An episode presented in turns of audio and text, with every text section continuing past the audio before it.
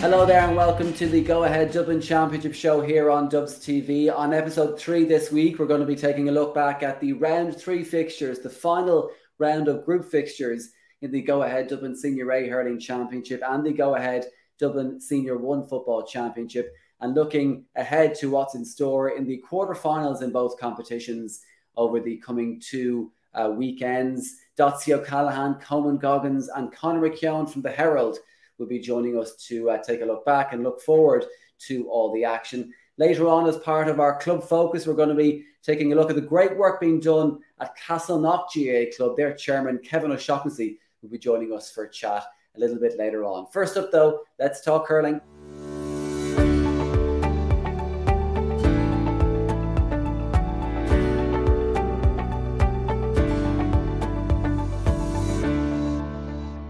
Okay, joining us this week to look back on the final round of games in the Go Ahead Dublin Senior A Hurling Championship and look ahead to the quarter finals uh, this weekend is former Dublin hurler Dotsie O'Callaghan and the Herald's Conor McKeogh. Hi, guys. Thanks for joining us.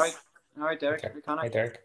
Dotsie. A quick look back at the uh, results in round three before we start. Uh, wins for Craobh Chiaráin over Whitehall Colmcille and for Na Fianna over Ballinteer St John's in Group 1. Group 2, uh, Lucan Sarsfield beating St Vincent's to qualify and St Jude's getting past uh, Setanta 125 to 114. Cuala beating St. Bridget's in the big game of round three, 318 to 123, the final score there, edging past them by a point. Kilmacud Crokes beating Thomas Davis 126 to 14 points. And also wins for Plunkets over Faughs in Group 4 and for Ballyboden St. Enda's over Skull E. Connell. Um, I guess we'll start with the what was the uh, big game of round three uh, was Cuala versus St. Bridget's. A winner takes all sort of tie. And obviously, Cuala, who needed a, only needed a draw to qualify, they came out on top, winning by a point.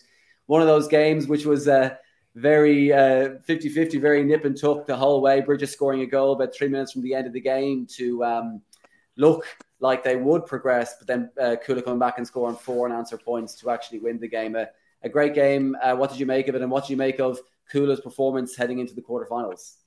Yeah, I suppose I, I didn't get to see it live, Derek, but I suppose it was definitely the, the tide around all right and one we were all looking forward to. Um, I suppose, look, eh, you have to give massive credit to Cuala, you know. Um, it, you know, we had maybe slight question marks about them. They're very disappointing the first day against Kilmacud Crokes as well. Uh, so they had to come with a response. And I mean, you know, at this stage of the year, kind of when the big games are on and you're trying to, you, you know, the, the gun is to the head. You have to win to get into a quarter final there. Um, you know, three points down, conceding a goal at the end, and to come back the way they did uh, showed massive, massive character. So John Toomey and Eddie Brennan will be absolutely delighted with that, and you know that'll give them a huge lift uh, going into a quarter final uh, into against Ballyboden. You know, so look. Uh, as Bridget's will be kicking themselves, they probably had opportunities to go on and push on and win the game as well. But you know, not to take away from Cuala, they really really stood up when they had to. And you know they you know eh, these group these group stages is all about just getting out of that group and you know getting to the knockout stage and and looking to try and pick up a bit, bit of momentum and, and see where you can end up. So they're there now into a quarter final and they'll be you know looking to get a few players back and and really trying to progress it on into this championship Eric yeah Connor, it's kind of like uh, Ballymun Kickham's in the Senior One Football Championship um, for Cuala. They haven't really been performing so far in this championship, but they're also very, very difficult to beat. And that was the case the last day against St. Bridget's. Uh, Bridget's uh, at times, I think, were five, six points clear, and, and Cuala scored a couple of goals to bring it back to three each time. And obviously, Bridget scoring a goal right at the end of the game would normally spell defeat for most teams. This Cuala team uh, obviously, it wasn't for them, and they scored four points that reply, like I say, to, to win the game. Hard beating this team, even if they're not playing particularly well. It's it's very difficult to actually get past them. Yeah, and I think you know the last day against Bridget's, um, you know they had every excuse in the world if they wanted to maybe throw in the towel. You know they've won so much as a group, um, and you know clearly this wasn't going particularly well. From I think there were was a fifteen to one eight down at half time and you could say that Dermot O'Flynn's goal and some pretty good goalkeeping from Sean Brennan had kept them maybe in contention at that stage. At the back, I think they found Cian O'Sullivan very, very difficult to handle. Um, I think he ended up with six points from play, and um, you know, like it, it doesn't happen very often with Cuala because they usually have so many good backs that they can match up so well that one player does quite as much damage as O'Sullivan did the last day. Uh, they'll usually be able to kind of plug the leak, but um, as you said, they're not quite in the same form. But I think they were three down after um, Rory Convery's goal with two minutes left to play, and the way they finished it was just really, really impressive. Con O'Callaghan popped up, got a couple of really brilliant scores. Uh, Darragh O'Connell as well, and the goals, you know, were obviously the things that brought them back into the game. Um, you know, Sean Moran, who has made himself a very, very useful forward at this level for Cuala. Um, that goal seemed to be particularly um, important for me. But as I said, like going into injury time, still trailing uh, in a situation where they've been heavily beaten in the first game, it would have been they had every excuse in the world if they wanted to wave the white flag um, and decide that they'd won enough, and you know maybe the team was going to move on a small bit. But they showed huge character and huge um, courage to kind of not just bring Bridges back, but to go and win the game. So, yeah, they'll be very interesting to watch now because they're clearly not in the same sort of form as before, but they still have an awful lot um, of the best hurlers in the, in the county, albeit, you know, they're going to miss Mark Schutte and Oisin Gough and a few more guys who seem to be out at the moment. So, um, yeah, look, they'll be interesting to watch. They're, they're definitely not favourites for the championship, I think, anymore. I think that's that's probably one thing you can say after the group stages. Um, Dotsy from the, the, other team, obviously Kilmacud Crokes had already qualified pretty much. I think they had already qualified heading into the, into round three. They beat Thomas Davis by 126 to 14 points. Much like their footballers, Dotsy, they're one of the, they're seen as being one of the favourites for this championship. They're performing very, very well at the moment. And obviously getting out of the group fairly comfortably with a big win over Cuala in that round one game as well. How do you assess Kilmacud Crokes heading into the quarterfinals? Obviously, their quarterfinal is against uh, Plunketts. Yeah, I think they've been very impressive, Derek. You know, I, I like the mix and I like the way they've changed it up a little bit this year as well. So I think you're seeing the likes of Oisin O'Rourke uh, with a new lease of life. You know, he's he's always kind of been a corner forward, and we spoke about maybe him being, you know, stuck in the corner and you know always your you know man marking really sticky tight defenders as well. So he's playing further out the pitch and seems to be enjoying that that freedom. You know, so he's a lovely hurler, lovely stick work you know, well able to pick a pass as well. So I think the lads around the field are, you know, they're responding to that as well, and they're getting into good positions. And Oisin has the, the, the that head and that vision to pick out players as well. So that's kind of that dynamic is changing. You'd have Dara Purcell who'll be similar, you know, buzzy around there, really quick, can take a score, can get in for a goal as well. And he's nearly dropping out a little bit as well. And then you've got maybe the twin towers inside, the Ronan Hayes and, and Alex Considine and you know, they're they're both very mobile. They're both ball winners. They can take on a defense as well. So, look, they probably, you know, there's sterner tests coming down the line for them. But I certainly like the mix of it, you know. And Lorcan McMullen is another guy who's playing extremely well. He's probably dropping out deeper there as well and getting on a lot of ball and well able to take long range scores as well. And himself, Fergal Whiteley, Dylan Mulligan, you know, offering a lot around the middle there as well. So yeah, I have to say I like the look at them as well. And even their defence as well. They've added kind of you know Brian Sheehy, Paul Glenihan in there with kind of the more experienced Bill O'Carroll and Keane McGowan and you know Davy Crow also another young lad as well. So they're they're really a lot of I think it's a, probably a feature of the championship. A lot of a lot of clubs are maybe getting a lot of younger lads into their teams, and we spoke about Cuala there as well. So you know there's change in the guard going on, maybe in a lot of a lot of teams as well. So Kilmacud are certainly one of them and you know seem to have a, a, nice blend and a nice mix there. So it'll be it'll be very interesting to see how they kind of continue to pre- progress on throughout the championship when maybe the tests become a bit sterner. You know. Yeah, big time. Again, like they're certainly being seen as one of the the favourites for the title. Um, they're, they will play Plunketts in the quarterfinals. Plunketts beating Faughs by 122 to 117 in the round three game in Group Four. A really big win for Plunketts uh, that sees them into the quarterfinals.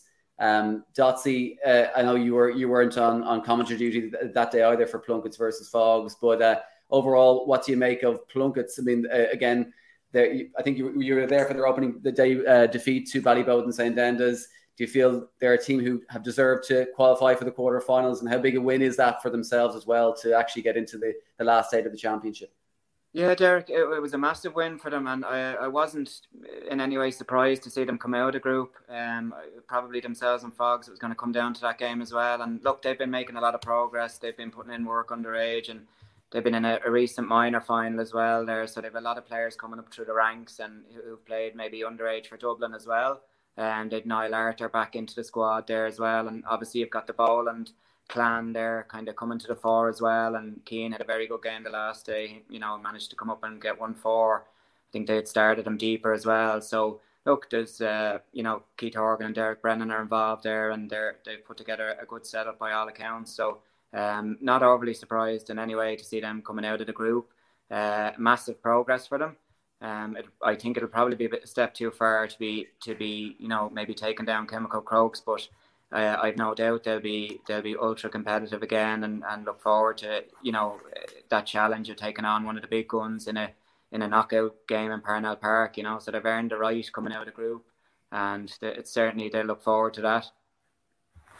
Yeah, Connor. Um, Plunkets have obviously won the uh, the Division Two in the Adult Hurling League uh, earlier in, a few weeks back uh, beating Raheny in the final. So they've had a pretty decent year. And obviously, with that quality that they have up top, Cian Boland popped up with a pretty important goal in the game against Faughs the last day. They have that uh, quality mixed in with the rest of the team as well, which which certainly does help them in, in, in that regard. Yeah, and I think like Cian Boland, um, you know, the big thing about his performance last day was the end product. I think he ended up with one four. The goal he scored, I think, was uh, from turning over Faughs as they were coming out of defence, and that's a feature of that Plunkett's team. They work very, very hard up front. They don't allow you to walk the ball out of defence, um, and they managed to get a good goal off the last day. Arthur's free taking is, is his place ball taking is exceptional as well, um, and in those kind of tight games, it can be really important, you know. So um, I think that he, took got five frees of 65 and he tapped over a penalty at the very end. He ended up with four points. And I think Cian Boland had won four and he was just a threat all the way through the game. I thought Killian Hayes and Sean Clerkin were really good as well. So the makings of a very strong team. Um, but I think to get out of the group was a big was a big step for them to take. I think a lot of people would have had Faughs down maybe as the second team to come from that group. Um, and obviously the step gets gets enormous from here. But like it's been a great season. Whatever happens now, as you said, like winning Division Two, um, and to get out of the group, I think they can probably write that off as a successful season. And you know they'll go into the quarterfinals with the old cliche of nothing to lose. So um, no, they, they, were, they were more than deserving of their victory the last day, and they deserve to be in the last eight. We mentioned Cuala already. Cuala taking on Ballyboden St. Enda's in the quarterfinals. Ballyboden uh, finishing uh, top of the group uh, with three wins from three. Ballyboden beating Scoil Uí Chonaill the last day, 227 to 1 9. Um, uh, your assessment of Ballyboden St. Enda's this year. Again, another team we mentioned, Kilmacud, uh, Ballyboden in decent form. You might look at their group and say they were favourites, big favourites to get out of the group, and, that, and that's what they've done. They've won three games out of three. How do you assess their um, campaign so far heading into the quarterfinals against, again, a step up against uh, Cuala, no matter how well or badly Cuala might be playing, there's still a, there's still a, a huge test in the quarterfinals. Yeah, and I think if you're looking at Ballyboden and Cuala, like they've probably been the two powerhouses there, as in the Ballyboden team that won the five in a row, kind of raised the standard, and then Cuala kind of gone on winning, you know, two club All Irelands, which was, you know, uh, an unbelievable achievement. So you've got the, the, you know, the two of these teams are, you know, when we spoke about maybe that bit of transition that's coming as well. So they're kind of new look teams there's a, a, a, lot of kind of younger players coming into it, but there's still a lot of experienced guys around the place as well, and no more so than Conal Keaney. Uh, you've got Simon Lambert, Shane Durkin, um, you know, so they have they have that spread of, of, of, lads that are still there and who can kind of bring in them younger guys as well. So they've brought a lot of pace in around there. You've Pierce, the likes of Pierce Christie, Christie there as well, and Aidan Mellett. So they're really really zippy players and you know can carry the ball and you know they've been really trying to run at other other teams create them openings and overlaps as well. So obviously I think you know that's something Malachy and David Curtin are probably been working on a lot. Um so look again you're talking about maybe have they been tested yet? So they'll they'll certainly you know Cuala would have had the the upper hand on them the last few years as well. So it's it's probably they'll view this as a big opportunity maybe to to, to take a scalp off of Cuala and maybe progress on into a semi final, you know. So look, the, the big test kind of is is lying ahead this weekend for them as well. So as you said, they're they're they're getting the younger lads in, they're they're gelling the team and mixing it up a little bit as well. So um, yeah, it'd be very interesting to see Derek how how that one pans out at, at the weekend. Um, Group one was a really interesting one as well. Group one was uh, the big game of the weekend was uh, of that weekend was Craobh Chiaráin taking on Whitehall Colmcille. Craobh Chiaráin coming out on top and Connor pretty deservedly so as well. 325 to 212, a, a big deserved win for them. Sees them into a quarter final against Lucan Sarsfields, uh, joining Na Fianna in the quarterfinals. Craobh Chiaráin, uh, how do you assess them? Because I mean, Craobh against Lucan is maybe a, a game where you you would see Lucan being favourites going into it, but Craobh having a chance certainly uh, following their performance in, in the group stages. How do you assess their their performance so far in the, in the campaign?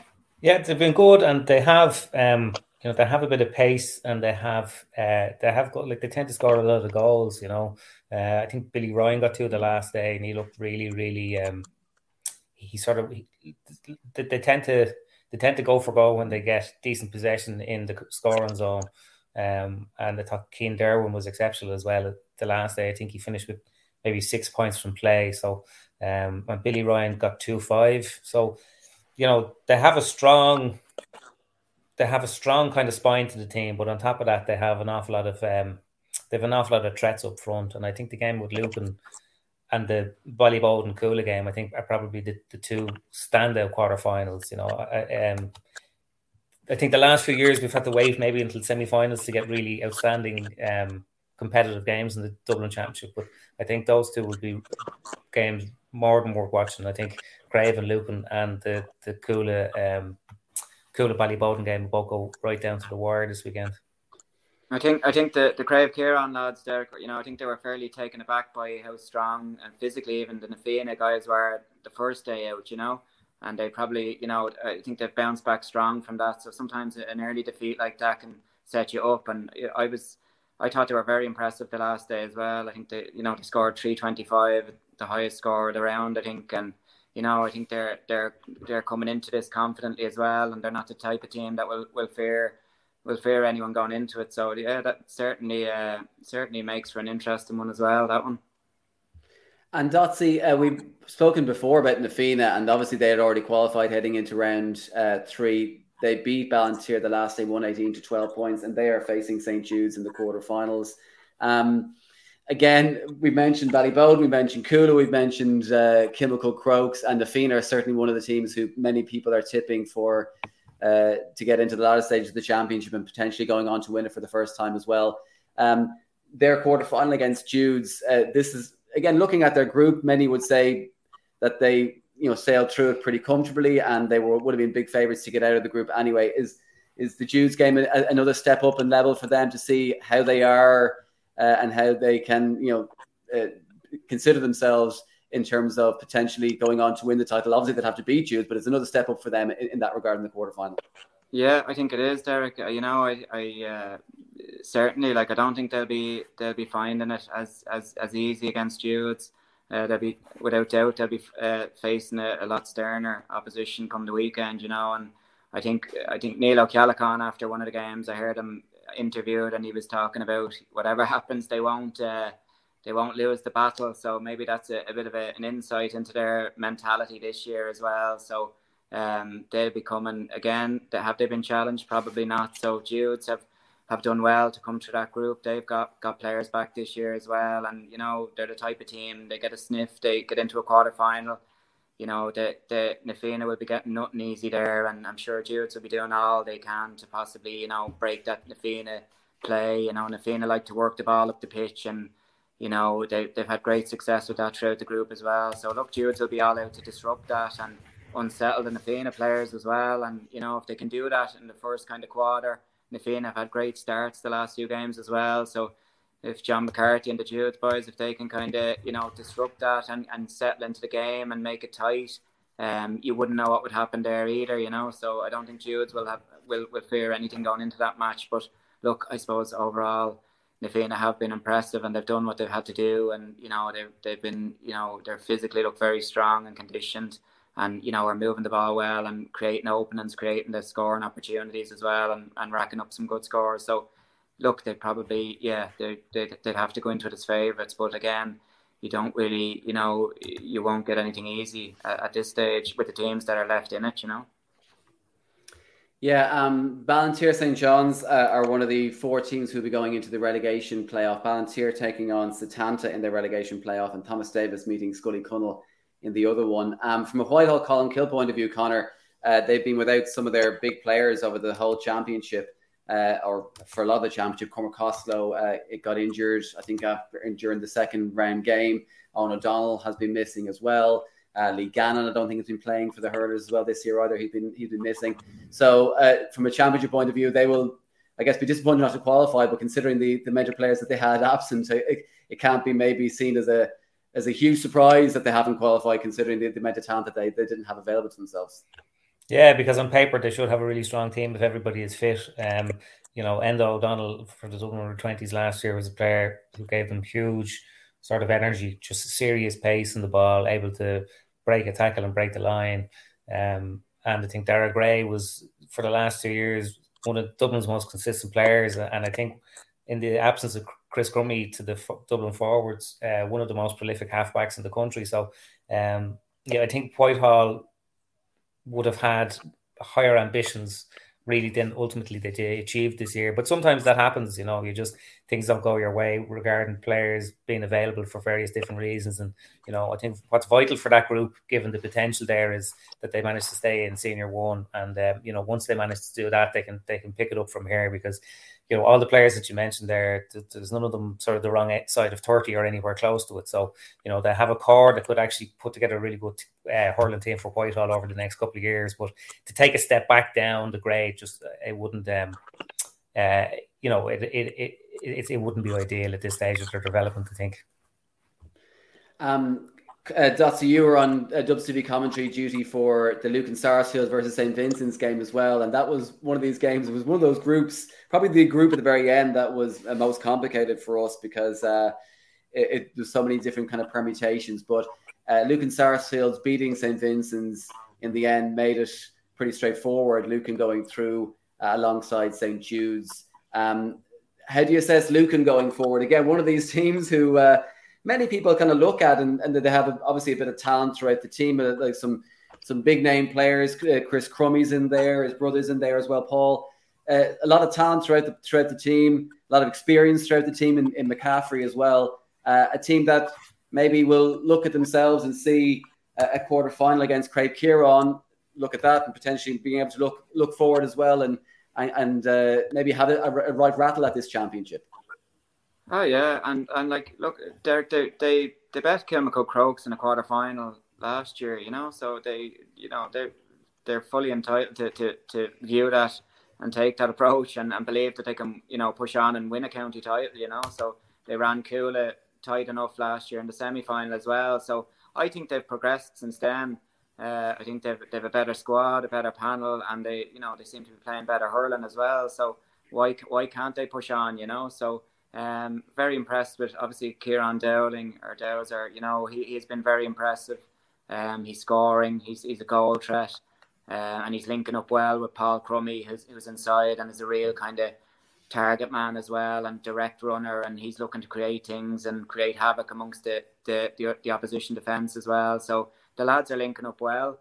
Um, I thought maybe they could have got the ball into them a, a bit more the, the last day against Vincent, and when they, when they did get one in early, obviously Kieran got the, the crucial goal that kind of helped them kick on and win the game as well. So um, yeah, no, but it's certainly been been impressed with them. The Matt McCaffrey, Chris Crummey, John Bellew, strong half back line as well, and some of the scores. Connor mentioned Chris scoring there, and you know some of the scores he's getting. You know, I'm, I'm sure Craobh Chiaráin will try and stop him and, and stop his influence because you know we, see some of these trademark long range points, and one of the other score he got the last day drove forward uh, running straight through the middle and got a, a fantastic score off the stick.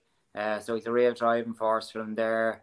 Um, you know, and they've got the experience with Peter Kelly and Johnny McCaffrey, the older heads then as well. And, you know, they seem to have just that, that great mix there as well. And the likes of Charlie Kerr has been coming in from the from the bench and adding huge kind of energy and well able to take a score and, and run at a maybe a run at a defence there as well. So yeah, I have to say I like like the look of them.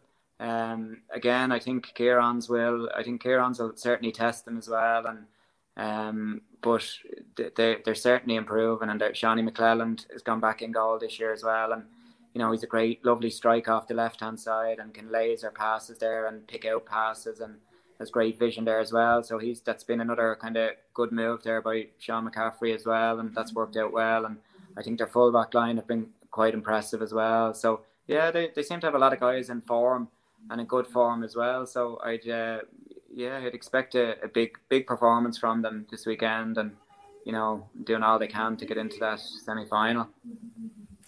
Yeah, Connor, uh, Dotsie mentioned Kieran Dowling. He's a man in form, and I guess you need that. It's a it's fairly condensed championship, so it's only it's only over the space of a few weeks. If you're in form, you're you're in a good you're in a good place, I guess. They have that sort of structure throughout the whole team. They look a very solid team, and they have that quality up top as well. A team that could potentially, I won't even say cause a few surprises, but certainly uh, have a few big wins in the championship. Do you think? Yeah, well, they're a very established team. Um, like Ronan Smith, I think is another guy who's gives them an awful lot of energy around the middle. Um, he's sort of he's not huge in stature, but he's just very, very athletic and very physically strong. And that's a feature of the Lucan team. They're a very abrasive team. Um, they'll get in your face. They'll make sure that um, you know they put everything into every collision. Um, but that'll only get you so far. You know, I mean, I think the, the outstanding performance in championship last year for me was Lucan against Kilmacud Crokes because Crokes had absolutely blitzed Ballyboden earlier in the championship and they looked destined to go all the way. And sort of, I think Lucan shocked them that day, um, and they just made sure that they got nothing easy. They turned over a huge amount of ball. They came out of rooks more often than not with possession and were able to feed them out to their scorers. And uh, for me, Dowling is like one of the one of the standout players of the championship so far.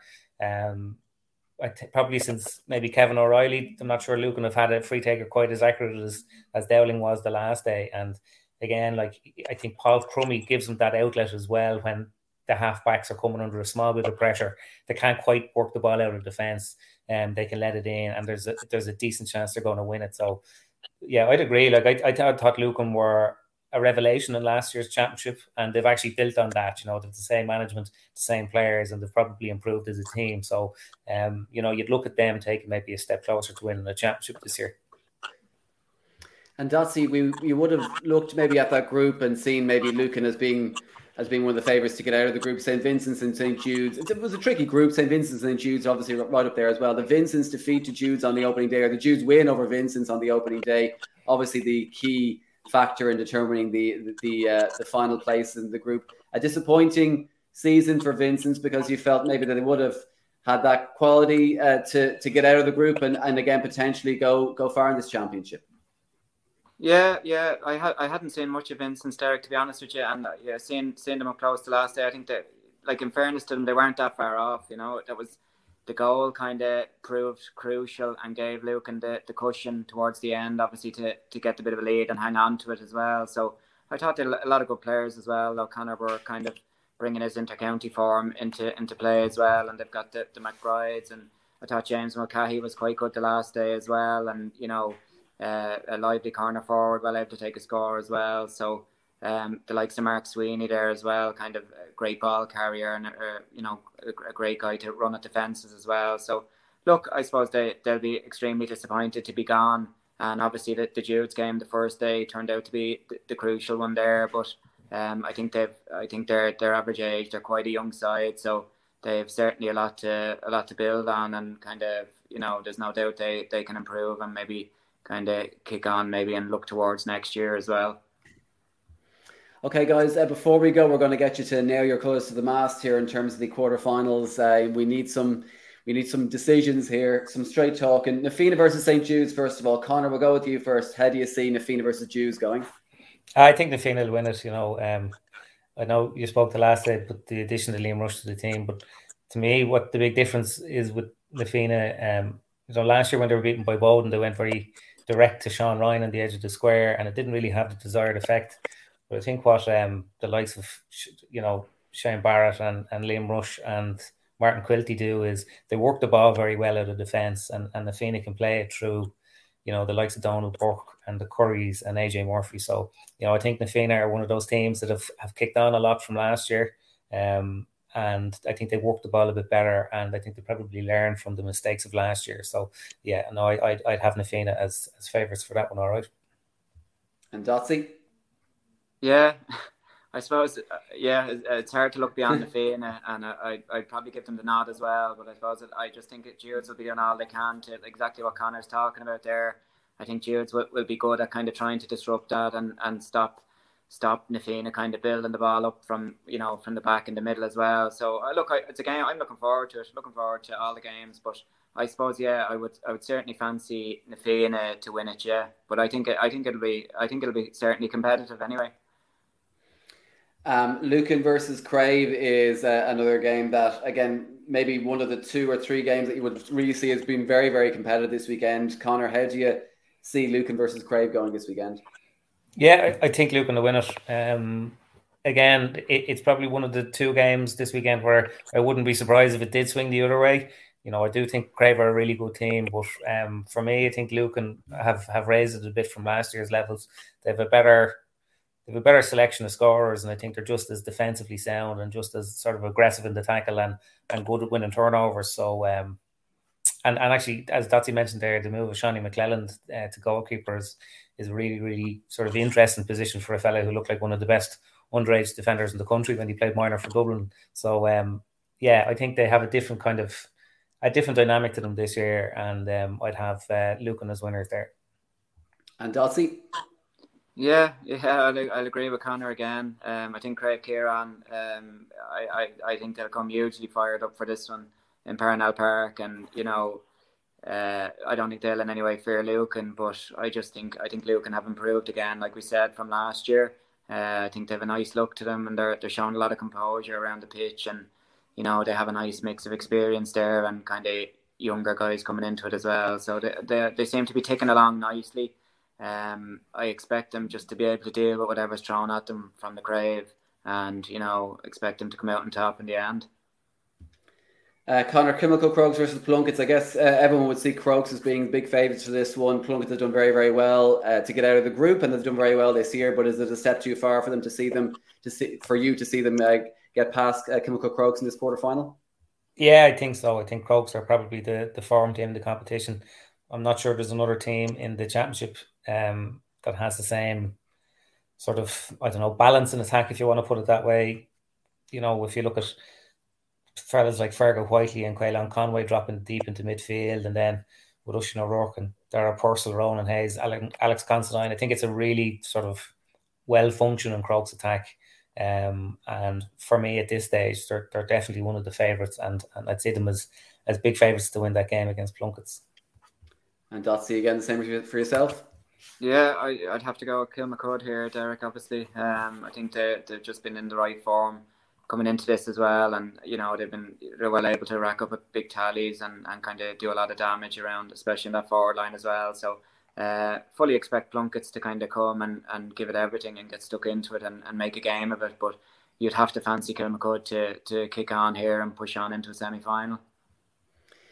Good stuff. And then I guess the big game of the weekend certainly is Ballyboden St Enda's versus Cuala, the repeat of last year's county final. It's on Sunday afternoon at four o'clock in Parnell Park. Dotsy, we'll start with yourself. It's a big one. Uh, Leave this, Connor. You... Let Connor. Let Connor go for it. Okay, Connor. you're passing the book here. You're going to go the other way, are you? Connor, we'll start with you then. Are we allowed to go for a draw for this one?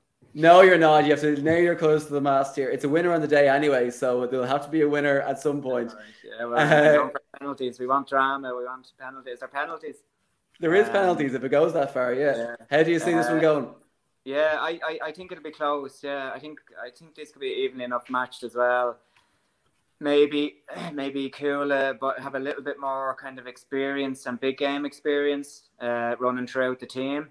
Um, so uh, as I said, a draw or maybe Cuala by a point or two, I'd be looking at myself. But I think it'll be, I just this, I think it'll be it'll, it'll be the tightest of a lot of them, and uh, fully expected to go down to the wire. So we might, you know, might Cuala nod by a point or two, just maybe having a little bit more extra experience on the field, uh, or a, a bit of extra get or big time, big game experience on the pitch as well. That might help them, but again, uh, that's a very hard one to call, and I wouldn't be in any way surprised uh, if we do see penalties, Derek.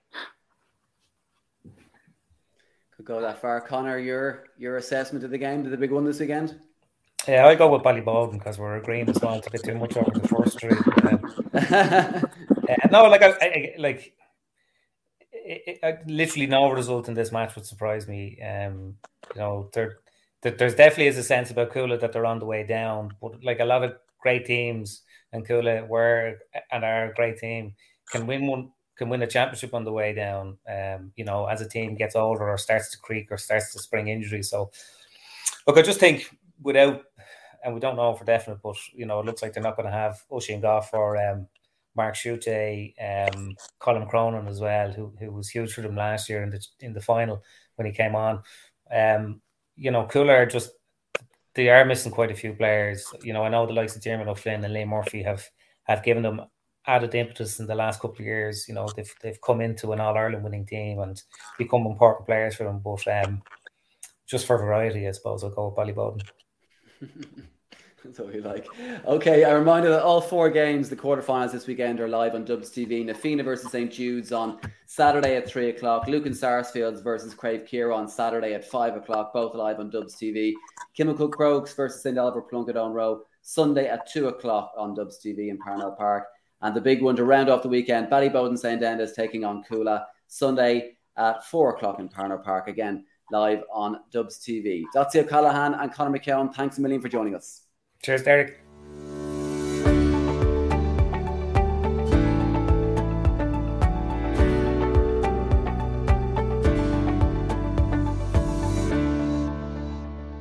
Okay, welcome back. It's time to talk football now, and Connor stayed with us. Coman Goggins has joined us as well for this. Hi, Coman. Hi, yeah, Derek. Hi, Connor. How are you getting on? Great, thanks a million. A quick look back at the results from the weekend in round three of the Go Ahead Dublin Senior One Football Championship wins for Na Fianna and Ballyboden St. Enda's in Group 1 sees both of those teams through. Group 2, a little bit more complicated. Wins for Kilmacud Croke saw them through, but St. Vincent's uh, losing to Castleknock and Ballinteer.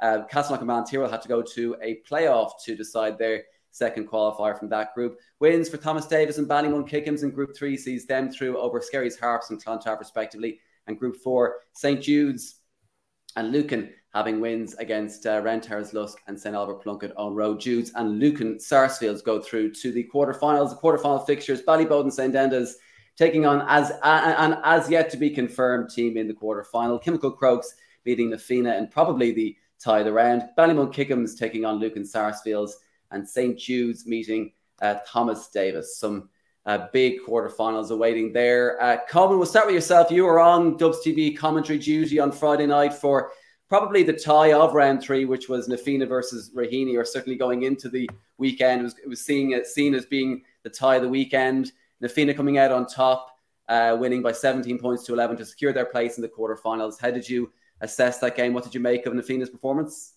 You almost had a great weekend, Derek, because that match was on Sunday, even though you think it was played on Sunday. Friday. But however, don't worry, Friday, you're Friday. all right. You're all right. It was a good weekend you had, no problem. It was. uh, yeah, I, look, Na Fianna did enough to get over the line. Raheny would probably be raging. They had uh, a couple of goal chances inside the first 15 minutes. One uh, great save. Um, Dave O'Hanlon made, and then the other one came crashing back off the, the inside of the post. When you know those goals would have, you know, could have had a big impact in the game, but they didn't manage to get either of those in the first half and the Fianna were able to build out a bit of a lead. They were, you know, five up after probably ten or twelve minutes. Uh, their inside line was, you know, impressive throughout the game. They got, I think, twelve points across the uh, across the game. Particularly, you know, James Doran is, is industrious all around the field, but you know, Aaron Byrne was kicked a couple of good frees, got a couple from play, and then the standout performer was obviously Brian O'Leary with five points from play. So that inside line delivered on them. Conor McHugh obviously didn't start, so they yeah, got a bit of impact from the bench as well, which is always quite positive for a team when you've you know, a little bit of uh, power to come off the bench as well. But they probably there's aspects of the game they need to develop on if they're looking to try and progress into a semi-final of the Dublin Championship, particularly coming up against Crokes, who are probably red hot, given that they've performed in each round that they've played so far. So there's improvements to be made. They'll be happy, obviously, to get to where they're at. You know, Ballyboden was a good test for them in round two of the, the group stages uh, in terms of coming up against that level of uh, physicality. Raheny certainly didn't shirk any of that, but th- there's room for improvement if it's a case they're going to try and turn over Crokes in a couple of weeks' time, certainly. Connor, I guess Raheny have put themselves in a decent position to get out of the group with the draw over Ballyboden St Enda's last week in the replay game. They had a, a win and a draw from their opening uh, two games going into the game against Na Fianna at the weekend, but it was the two who were expected to go through Ballyboden St Enda's and Na Fianna qualify from the group. Uh, deservedly, in your opinion, Connor? Yeah, I think so. And like you know, you have to put into context as well that Na Fianna went into that game at the weekend against a Raheny team that had you know gotten that second bite against Ballyboden and eked out a draw from it, uh, which is fair going considering the you know the margin of defeat that they had previous to that. And the Fianna also knew that if they lost or drew the game, they were going to be out of the championship. So they were under pressure to produce a performance going into the game. And I thought that they were, you know, they had a couple of missed chances early on in the game. But as Coman says, like their inside line was very, very good. Um, you know, what'll be interesting now is how they perform at a higher level.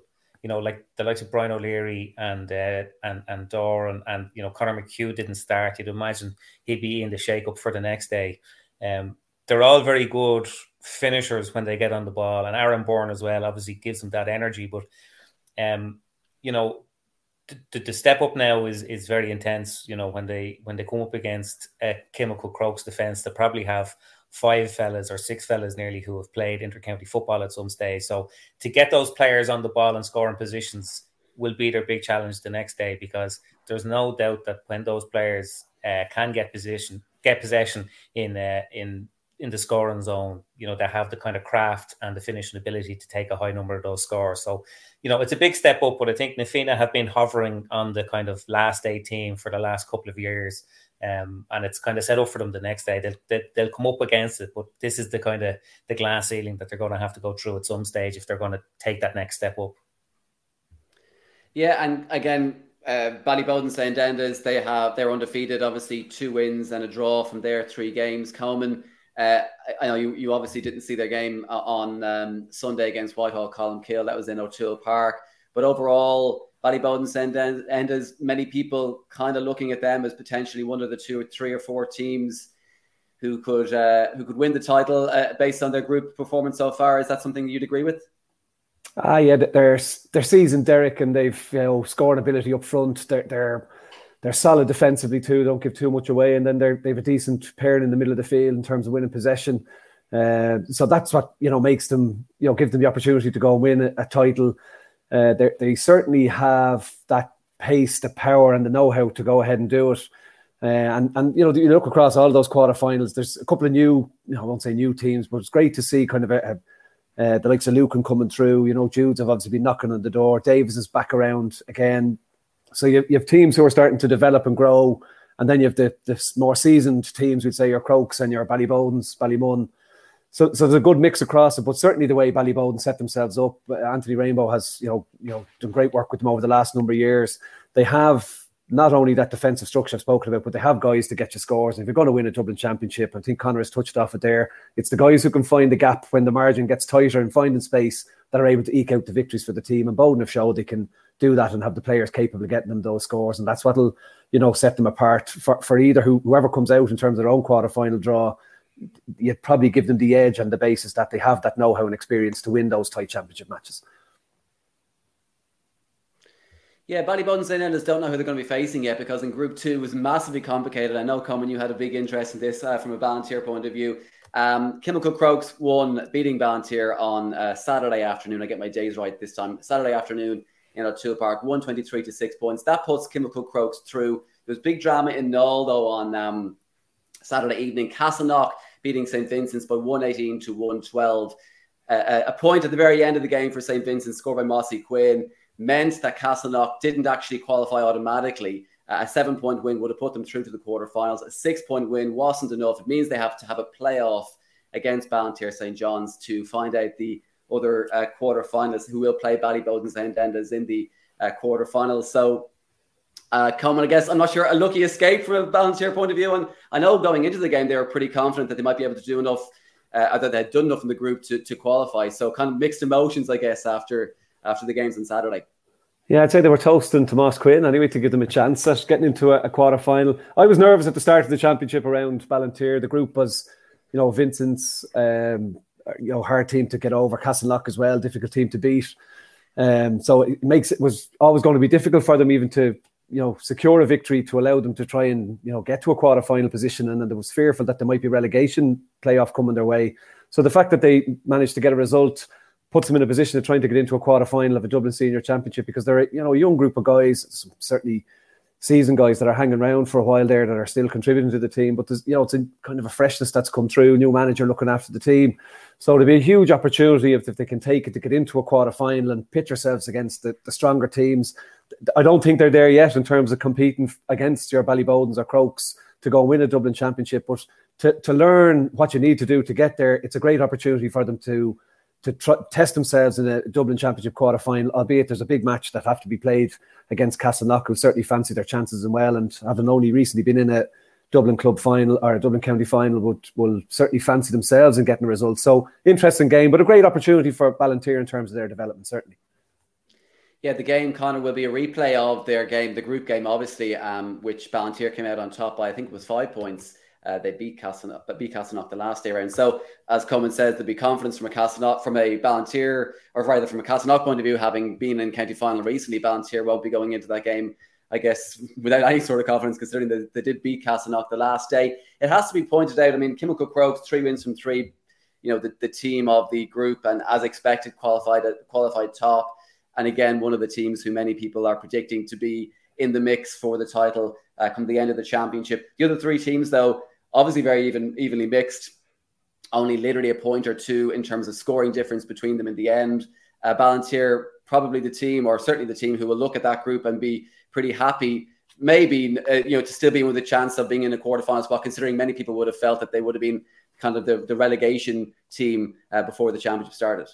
Yeah, I think that's fair enough. Um, you know, given the turnover uh, of really, really I suppose, important players to Vincent's over the last few years, and maybe the lack of outstanding talent coming through in Vincent's. I think it was inevitable that they were going to fall away from where they had been, um, which was basically, you know, an incredibly consistent and successful previous decade. So there was the second spot behind Crokes. I think Crokes are, are you know, over the last four or five years, they've had on seasons and they've had on off seasons. And when they've been on, they've been very, very good. And this does look like it's one of those seasons. You know, if you want to talk about a spread of scorers, you know, they they really have incredible talent up front. You know, Paul Mannion, I think there's been an awful lot of pairs of eyes on him this year, even when he was playing in the league, just because he wasn't in with Dublin, and there's been an awful lot of talk about the possibility of him coming back in with Dublin. But you know, the other night Hugh Kenny was exceptional, as was Dara Mullen. Um, but regarding the other match, you have to wonder what sort of, you know, like Castleknock will obviously be happy that they're not out of it yet, but they were 12 points up, I think, on Vincent's the other night and only won by six in the end. And if they'd won by seven, they wouldn't have had to go through this playoff match. So it's hard to know. I think Ballinteer are, are properly sort of, you know, the, the cliche of an up and coming team. They are because they have an awful lot of youth and an awful lot of pace. Whereas Castleknock um, are still sort of you know, they're a very, very solid outfit. Um, an awful lot of the players that were the leaders of the team when they were in the county final against Vincent five years ago, I think, are still kind of keeping them going. So, like, it'll be a close match. It'll be a really tight match. Um, you just wonder how having to play that extra match will affect either of those teams that has to go into the quarter final. But at this juncture, I think it probably fancy um, Ballinteer to take it.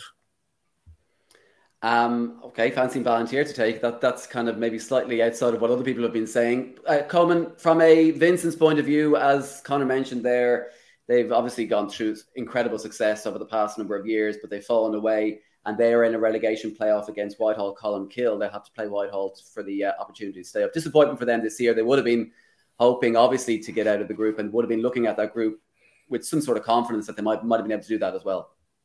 Yeah, I think Connor touched off it there. They've, they've lost such household names that have stood them in good stead over the last number of years that there was always going to be a bit of a, a rebuild coming their way. They, they, certainly would have, you know, fancied getting results maybe against Castleknock and Ballinteer. Managed to pull off, you know, get a result against Ballinteer. Uh, but you know, it's it's it can, nothing can last forever, I suppose. And and a lot of those uh, big names that have drifted away from the team, um, it's difficult to replace them. Certainly, they have enough talent coming through. You know, some of the underage talent that they have coming through will will add to the team. So it's probably a bit of a rebuild and, and start over again a little bit and try and get back to where they're at. Uh, whereas, you know, some of the teams that are coming through, like mentioned Davis, is, you know, there's a group of young lads who've been there for a couple of years and now starting to drive it forward. Uh, similarly, Jude's look like they've, they've uncovered one or two new faces as well. So it's adding into what you already have.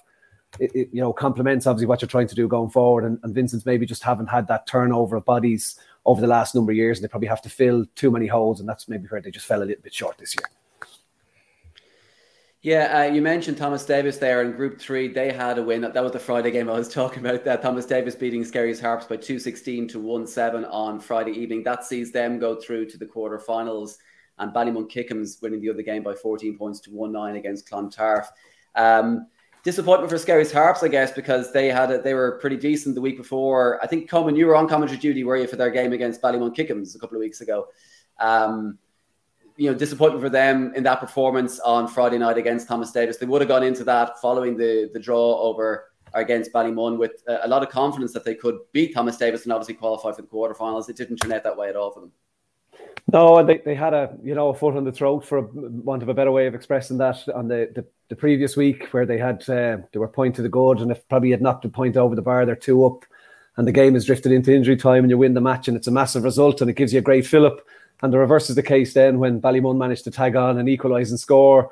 And suddenly it's it's deflation almost that you haven't managed to get over the line, given you were close to pulling off a, a big shock. And I'm not saying that was the, the reason maybe they didn't they underperformed the last day out, but there might have been some legacy piece around just the, the opportunity that was there by beating Ballymun was suddenly stripped away from them, even though they had a chance the last day out. They just didn't manage to, to perform. And you know, the, probably the two teams who are expected to come out of the group come out of the group, albeit that Ballymun probably haven't been playing to the level that they you know, certainly the, the previous year they were at a different level to everyone else because of the fact that they were together for 10 or 12 weeks consistently. But they just don't seem to have, you know, got to the pitch of where they were last year or even just in terms of their performances this year. And they'll need a big lift going into a quarter final because, you know, Lucan have um, put up some big scores and they played quite well. There's a good group of young lads coming through there in Lucan and they're, they're, they're building towards something. So if they can get a, a run on Ballymun, it might be difficult for them given they just haven't got to the point where they're able to you know, they're getting results certainly, but they're just not, you know, putting together, I suppose, those standout performances that maybe we expect to see from them, given they have such a, a litany of household names in their ranks. Yeah, Connor, the enigma that is Ballymun uh, Kickhams this year. Um, I mean, everyone knows the, the issues that they face from you know having having the county players over the past number of years, and obviously that wasn't the case last year in terms of the, the, the county players being fresher for them last year, and we saw how well they performed this year. Um, they have the same players, but they haven't been able to click so far in the championship. Uh, how do you assess them going into the quarterfinals? They obviously have a quarterfinal against Lucan Sarsfields. How do you assess that? And do you see them potentially clicking at some point to go forward and and and still maybe be seen as one of the favourites for the championship, or do you see their kind of level performance staying as it is? Uh, it's probably not the easiest thing in the world to predict. You, you, know, judging by the the Skerries performance and their kind of their trajectory since then, you know, you would think that they were time in their run, and I think the draw that they had would have facilitated that. Um, but if they are time in their own, and if they had time their own, and you know, fueling that, I think would be not just the fact that they've had players who are involved in Dublin. A lot of those players have, have been injured, you know, um, have carried injuries into them into this championship that they're just trying to clear up. So um, that's why you suspect that they're kind of timing the run as opposed to last year when they just hit the championship at a million miles an hour and actually sustained that pace all the way to a final when they produced one of the great sort of Dublin final performances I can ever remember against Ballyboden. Um, they're nowhere near that now, but whether that's enough to give Lucan a chance, like I think Lucan scored 223 the other night against um, Plunkets. It's a huge score to go into a quarter final.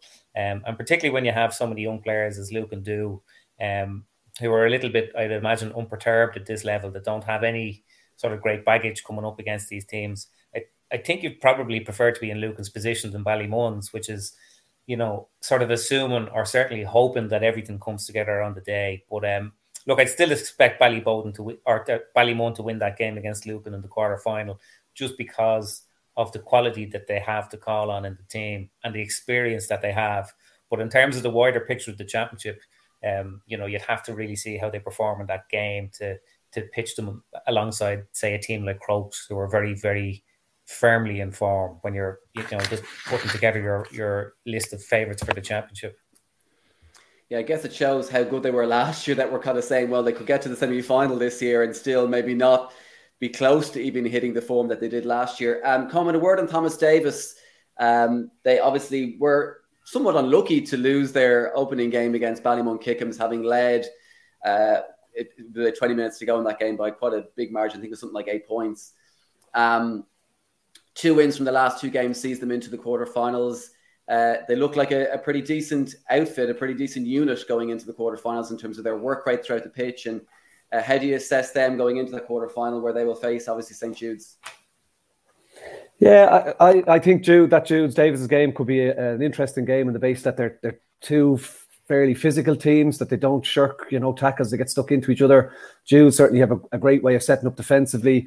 I think Davis would have been disappointed against Ballymun. They probably should have seen out the game, got opportunities, but didn't get scores in the second half when they managed to, to turn over some of the Ballymun attacks. But they've been good since then. They've obviously gone on and progressed into the quarterfinals. So they're fairly solid without having maybe, you know, any I don't mean any standout individuals. They certainly have guys who can impact the game, but they're certainly as a collective, you know, very impressive in how they set up and how they defend, and then also how they they counter attack with such pace. So that's where you know that Jude's Davis's game could be very interesting because Jude similarly have a great way of of setting traps defensively to you know try and swallow up attackers, midfielders breaking through, and then they spring with great pace and have you know a fairly potent inside line as well. So you know, I'm looking forward to that game. I know potentially the title around is Crokes and the phone about Na Fianna, but uh, you know, I'm looking forward to that Jude's Davis's game because I think you have Judes who've come a bit past, you know, being reliant on Kevin McMenamin and have found other, you know, players that can get scores for them. And uh, you know, fellas they've had, and also some new names coming through. And then Davis's as a collective will certainly see opportunity to try and better that, you know, championship final they had a couple of years ago, where they they're building, they're still trying to develop as a team but they have a good solid structure to them how they set up. So I'm actually looking forward to that Jude Davis game. I think it'll be a really good one, and you know both teams you know well matched. Uh, and both teams probably knocking on the door, particularly Jude's of a Dublin championship over the last you know eight or ten years, where you know they'd love to get through that glass ceiling and go and win a title for you know for a change. Yeah, word on Jude's Coman because you were on commentary duty for that game on Sunday. Uh, Jude's versus Round Towers looked two twenty three to seven points victory for St Jude's. I was talking to Gareth Roach afterwards, the St. Jude's manager, and he was talking about how the fact that he was nearly happier with the seven points conceded, the low enough conceding, uh, rather than the 223, because they have been scoring pretty well over the past uh, few games. 114 they scored in the opening draw against uh, Lucan Sarsfields, uh, 317 in their win over St. Oliver Plunkett Eoghan Ruadh, and then obviously 223 at the weekend. Do you feel they have that blend? Because they've been quite like known for a long time as being a strong defensive team who maybe have struggled at the other end of the pitch. Do you feel they have kind of improved that other end of the pitch and maybe have the right blend to go on and do some damage in this championship?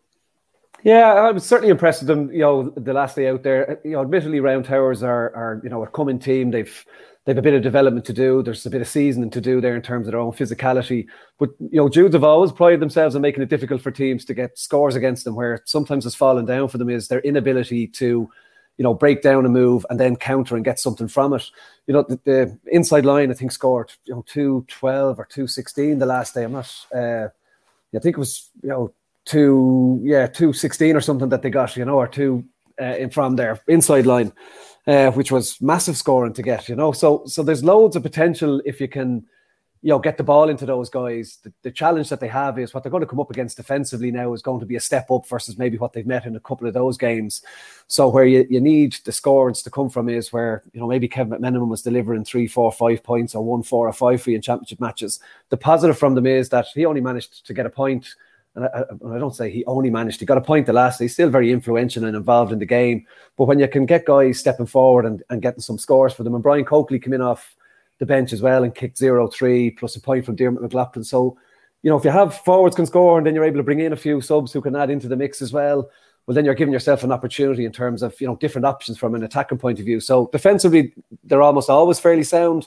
The big question is, can they create space and give ball to guys to get scores when the margins are that bit tighter, that bit more difficult to get a score? And if they can, then I think, you know, as a unit, they look very, very strong it, it's the big question is when the you know defensive structures they come up against are something similar to their own, or you have individual markers who are maybe better than what they've come up against. Can they free up guys to get scores? And if they can do that, they're certainly going to challenge Davis is in the quarterfinal. But can they actually push past that and take on the bigger teams where maybe they've just struggled over the last number of years when that last question has been asked of them?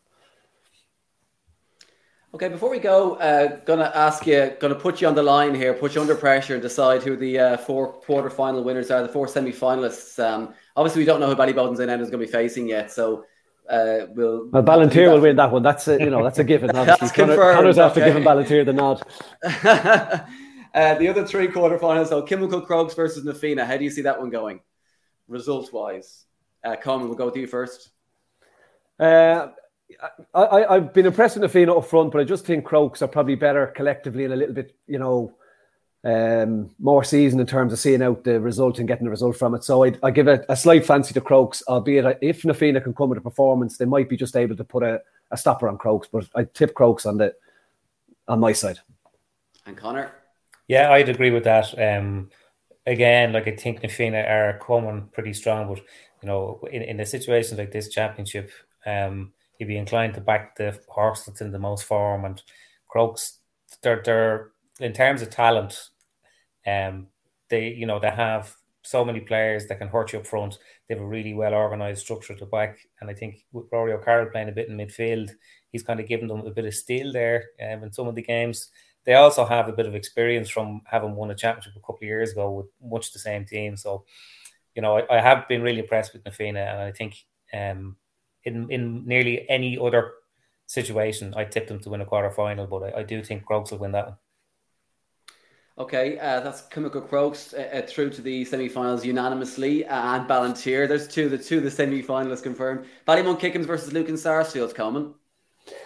Uh, I, I, I don't say I'm concerned for Ballymun. They certainly can win, you know, championships, and they have players to win championship matches. They just aren't playing particularly well, so they, they need to probably improve on their performance. And I think on the back of the couple of results Lucan have, they'll hit that Ballymun game with a little bit of expectation, a little bit of positivity, and they can feel that they might be able to to put a run on them all that said, given the experience they have and the know-how, if they can, you know, manage to just, you know, sort themselves out a little bit better than they have been, and that's not, you know, trying to be anyway overly critical of them. Ballymun probably have the know-how and experience to, to get critical scores in the last 10 or 15 minutes that'll see them out the gap. So I think Lucan will hit it with great energy, but I think Ballymun's experience will probably get them over the line. Do you agree, Conor? Yeah, I do. Yeah, I do. I think again, Lucan would be a bit like Na Fianna. They're probably a little bit behind Na Fianna in terms of the development, but I think Lucan over the next couple of years will be a team to watch in Dublin. But um, you know, I mean, Ballymun are the county champions. There's probably more All Ireland medals in that Ballymun dressing room than there has ever been in any club team in Ireland. So, um, it would be, you know, you'd, you'd have to have huge faith in Lucan to imagine that they'll that they'll cause an upset there. And when it comes down to it, I just think just just the experience, like guys like Dean Rock and James McCarthy, who just have a great sort of game intelligence for matches at that level. Um, you know, you imagine that they'll see Ballymun through. You mentioned the Jude's Thomas Davis game, uh, Coman, that you're very much looking forward to. How do you see that one going? You need to pick a winner now. Yeah, I, I don't see it being a shootout. It's probably more war of attrition stuff. You know, two teams who will try and negate each other rather than you know try to outscore each other. Um, yeah, diff- difficult one to call. It, it probably comes right down to the wire. I just haven't seen Jude's maybe, and also seen you know Thomas Davis against Ballymun. I was I was impressed with Jude's. Impressed with how they moved the ball, and I think that Jude's might just get out the gap on this one on the basis that they have a couple of more options up front than maybe they have heretofore. Albeit it'll be it'll be a very tight one. Probably come down to the last couple of minutes before a winner will actually stick their head through, if not even you know extra time. It, I think it'll be that tight, but I fancy Jude's. And Conor. Yeah, I'm in agreement. Uh, Jude's are probably the team that, um, if you were to pick an outsider maybe to win the championship, uh, and I wouldn't consider Jude's to be that far of an outsider, but um, given the level of consistency that they've had over the past 10 years, um, they've been in so many semi finals. I think it was eight of the last 10 or eight of the last 11, but um, I think Jude's look a little bit better again this year they've had an awful lot of consistency in terms of the selection and in terms of management with Garrett Roach there and they've kind of they've come up against pretty much everything now at this stage. Um, and you know, if if a team plays with a very low block and get men behind the ball, they know how to work scores. Uh, they have a bit of potency off the bench um, with Brian Coakley and Dermot McLaughlin, who came on the last day. And I think they're just a little bit better, or look a little bit sharper, or a bit more um, evolved, uh, if you want to put it that way tactically than they than they have been in the last couple of years. So yeah, no, I think Jude's will come to come through that and they'll come very close. I think to winning it too. And in general, do either of you see whoever wins the game between Ballinteer and Castleknock, Ballyboden will go into that game as favourites, uh, the quarter final between Ballyboden and either Castleknock or Ballinteer. Do you see either Castleknock or Ballinteer um, being able to put it up to Boden and, and actually beating Boden going all the way, or do you see Boden fairly comfortably winning that quarter final nonetheless? I think Ballyboden will win it. You know, you know, same thing. They're in that bracket of, you know, they're probably somewhere between Ballymun and Crokes in that, you know, they have the experience, but they're also in a bit better form than say Ballymun are.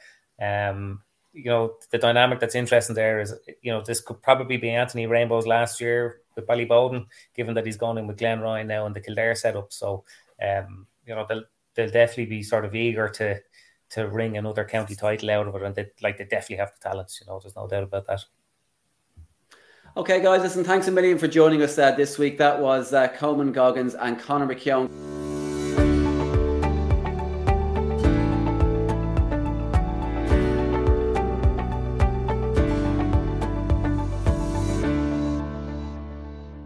Okay, welcome back now. In the first two weeks of our club focus, we've spoken to Naomh Barróg Chairman Martin Kiernan and the Naomh Olaf Chairman John Summers about everything that's going on at their clubs. Uh, you can take a look back at those two uh, episodes on the Dublin GAA YouTube channel. I'm delighted to be joined on this episode this week by the Castleknock Chairman Kevin O'Shaughnessy. Kevin, thanks a million for joining us. No problem, Derek. Thanks for having me. Not at all. Um, I guess first of all, tell us a little bit about Castleknock, uh, where you're based uh, when you were formed, you were a pretty pretty young club. So tell us all about Castleknock GAA Club. We're approximately 23 years old at this stage. So in the context of GAA, we're a very young club. Um, we're based in Castleknock, Carpenterstown and Blanchardstown area, but mainly in Carpenterstown and Castleknock. Um, we have over three and a half thousand members at this stage and over 150 teams, approximately 155. So we're rapidly growing club yeah, growing club and a club that has, has seen, I guess, um, a lot of success in your in your short your short life because we've seen you reach a county final back in 2016, for example, at, at, at a senior level. We've seen you you've kind of come on quite a lot over the past, you say, 23 years since 1998 when you were formed. Uh, I guess first of all, tell us about the work you're doing at juvenile academy level, underage level, to kind of try and grow the club and keep growing the club as we've seen over the past 23 years to, to go even further look, obviously our nursery is extremely important to us. At this stage, we have over 400 children in the nursery, of which is coordinated by a group of volunteers, which um, Maria Bergen, our GDO, facilitates. So that's where we start. But what we've seen recently is a huge increase in the female participation at nursery, and many age groups is now 50 50. So obviously, we teams them from um, underage right through to minor. Um, we have, we've had some success, but probably the the thing to take most from it is our participation levels are huge in our schools. We have six those six main primary schools, and we service them well. And um, we have a lot of mentors. Obviously, volunteers is a big issue, but we don't have any particular problems getting volunteers for our juvenile teams. It's probably the on-off fields where the volunteers are most needed at this stage in the club. Um, from the point of view then of juvenile, uh, of, of juvenile academy and all, all, that kind of thing, um, I guess Saturday mornings is, is, is generally the place to be uh, at most GAA clubs around the county, and for yourselves, I'm sure as well. Yeah, because that's over 400 children on a Saturday morning, and um, we run two early two slots on a Saturday because it's just gone too big. So there's people like Barbara O'Neill, and Lisa Kiernan who work closely with um, Maria and it's to our great credit, and there's a whole group of volunteers there. Some of them, one of the founding um, people at the club 23 years goes down and helps mark out the pitches and everything. So we're very grateful that for that group because if you get that group wrong, right and you get the parental involvement, they tend to stay with you then for life. Um, from a senior point of view, we we all know Kieran Kilkenny and the likes of Luke Swan, who've done so well at underage level as well. Obviously, Kieran at a, at a senior level and he is, I guess, the star of the club. You are in the Senior One Football Championship. Still, uh, there's a, there was a lot of uh, drama at the weekend. at the weekend, you have a playoff against Ballinteer St John's to come uh, over the coming days to see if you can qualify out of the um, out of group. I think it was two in the Go Ahead Senior One Football Championship. You're also in the quarterfinals of the Senior B Hurling Championship. So uh, obviously, the good work you're doing at underage level is filtering up into the senior teams as you uh, as you try and progress there as well. yeah, we're seeing more and more success at senior level, and it's not just at the first team. Um, this year we'll have had 13 um, male senior teams, and that's from minor up. As of now, 12 of them have qualified for the quarterfinals for the championship, and we're just waiting for the senior team, hopefully, to do the job early next week. So that, that's one of the um, great proud achievements I think people take from the club. That it's not just about the first team, but now um, we five football teams, and they've all qualified for the quarter final of their championships.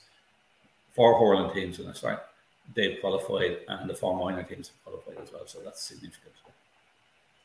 Yeah, big time. And then I guess how valuable is it to have somebody so well known as Kieran, obviously being involved with the club in terms of even helping the profile of the club? Because a lot of people would know Castleknock based on the fact that obviously Kieran is is such a valuable part of the of the Dublin senior football team.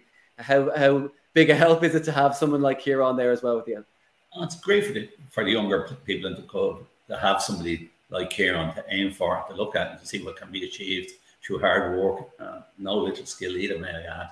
But Kieran, he sees himself as part of the club, and I think that's the important thing when Kieran comes, like Kieran's playing football and hurling this year with the senior teams in the club, and he gives 100% all the time he plays. So, as a role model, it's important to have him there. And also, it spreads the name of Castleknock around. Yeah, our schools now are very, very strong. So, while it's Kieran is a focus of that, we have to live and work for the future. Kieran won't always there be there. and you know, he won't mind saying but hopefully, Castleknock will always be there and we owe it to Kieran and other people, um, especially the three people who founded the club 23 years ago, and all the people who've served since to, to keep on driving it forward and making it better and bigger.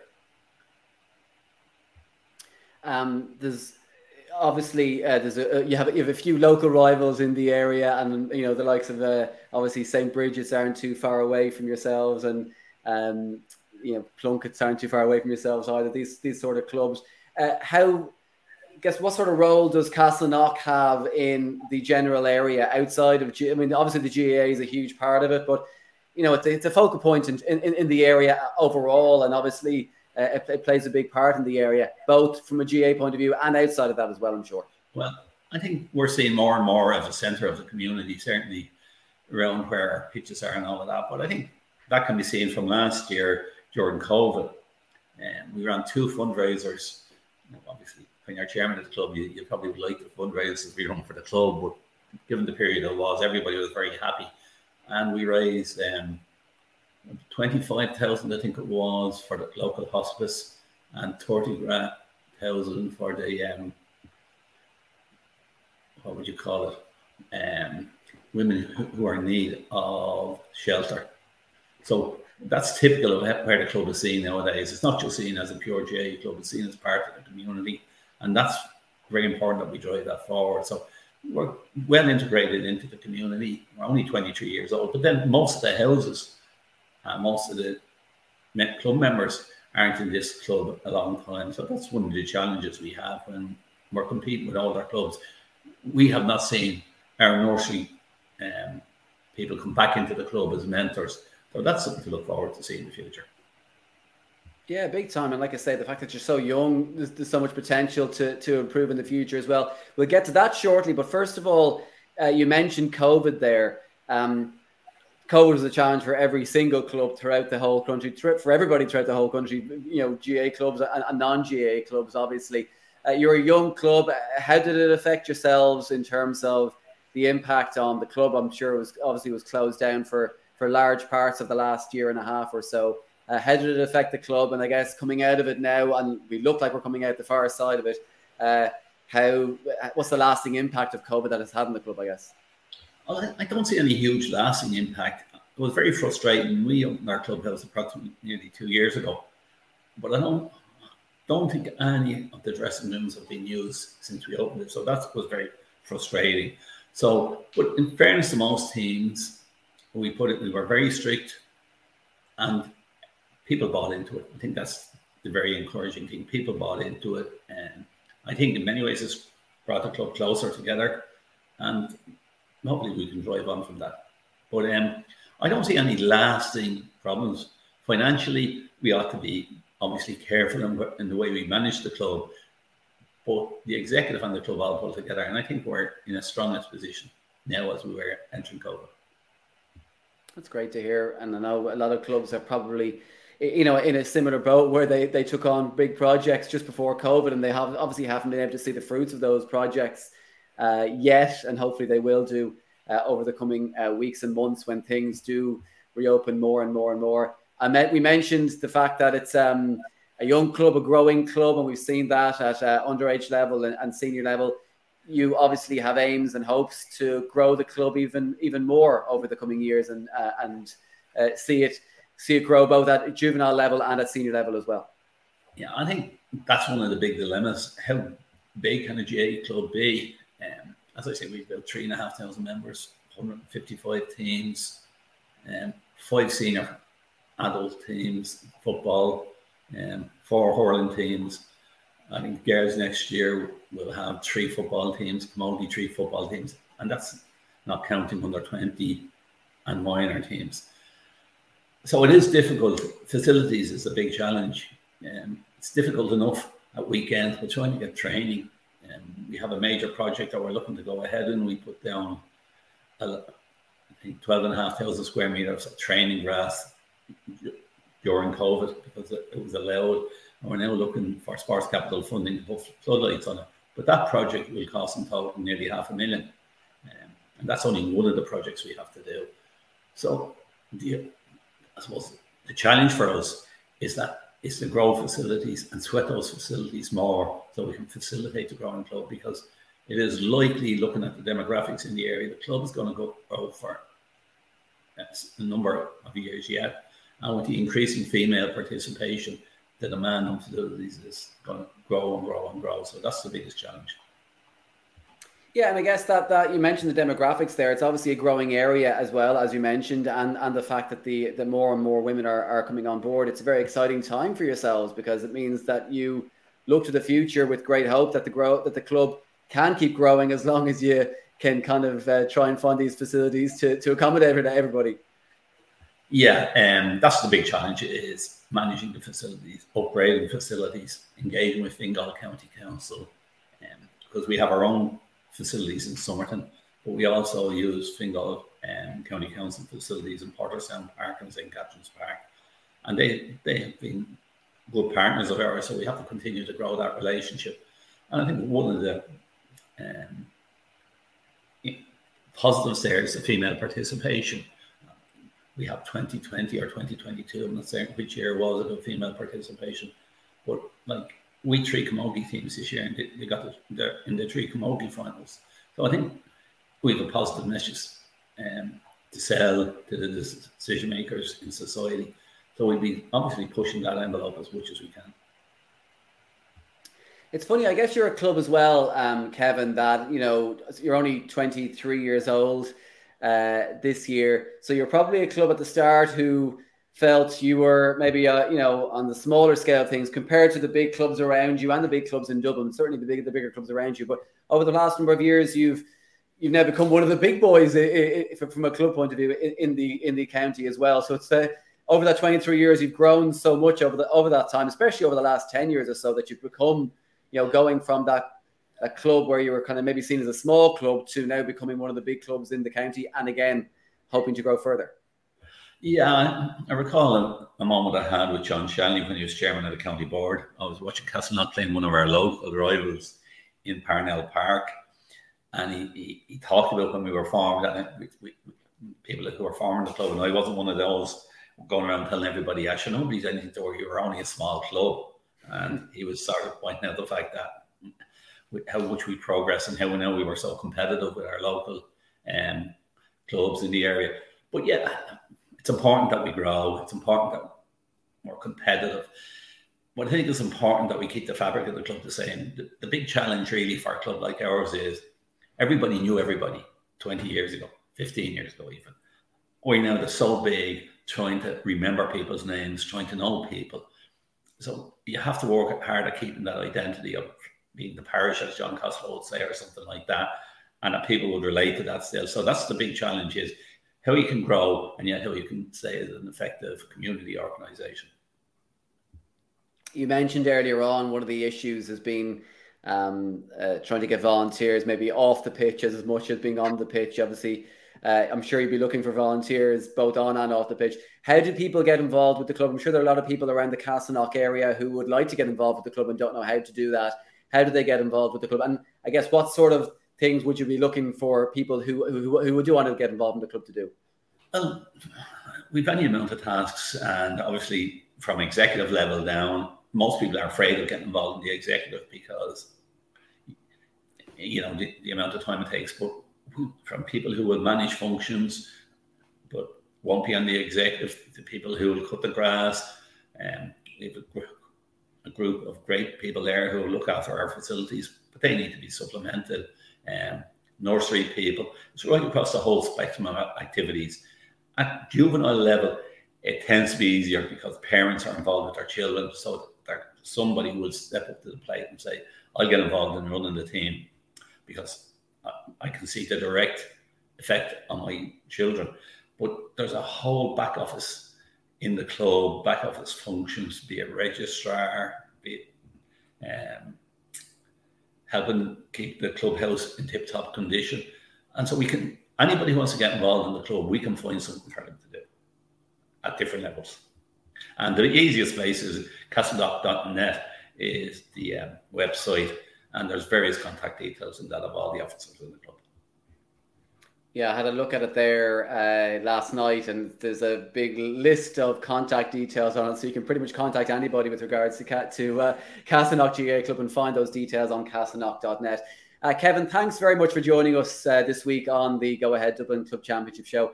It's been great to chat all things Castleknock and see the great work you're doing both at underage level and juvenile level and senior level, but also the aims that you have for the future as well. So thanks very much for joining us. And thanks, Derek. And I probably I haven't said yet, but I think we'd like to acknowledge the county board and the, the assistance they've given us over that period of time too. Thanks, Kevin. Kevin O'Shaughnessy there, and that is episode three of the Go Ahead Dublin Championship show for this week. A quick look at the games taking place this weekend, which are all live on Dubs TV in the Go Ahead Dublin Senior A Hurling Championship quarterfinals. Na Fianna versus St Jude's is on Saturday afternoon at three o'clock throw in live from Parnell Park on Dubs TV, as is the Lucan Sarsfields versus Craobh Chiaráin quarter final, a five o'clock throw in for that on Saturday evening, again live from Parnell Park. On Sunday, there are two games Kilmacud Crokes taking on St. Oliver Plunkett Eoghan Ruadh, two o'clock throw in for that one at Parnell Park. And then the big one of the weekend, it's Ballyboden St. Enda's versus Cuala, a repeat of last year's county final on Sunday afternoon at four o'clock uh, live on TV and from Parnell Park as well. We're going to be back in a week's time to take a look back at those four quarter-finals. In the meantime, keep an eye on the Dublin GA social media channels for all your latest uh, Dublin GA news. We're at GAA Official on Twitter, Facebook, and Instagram. Thanks for tuning in, and goodbye.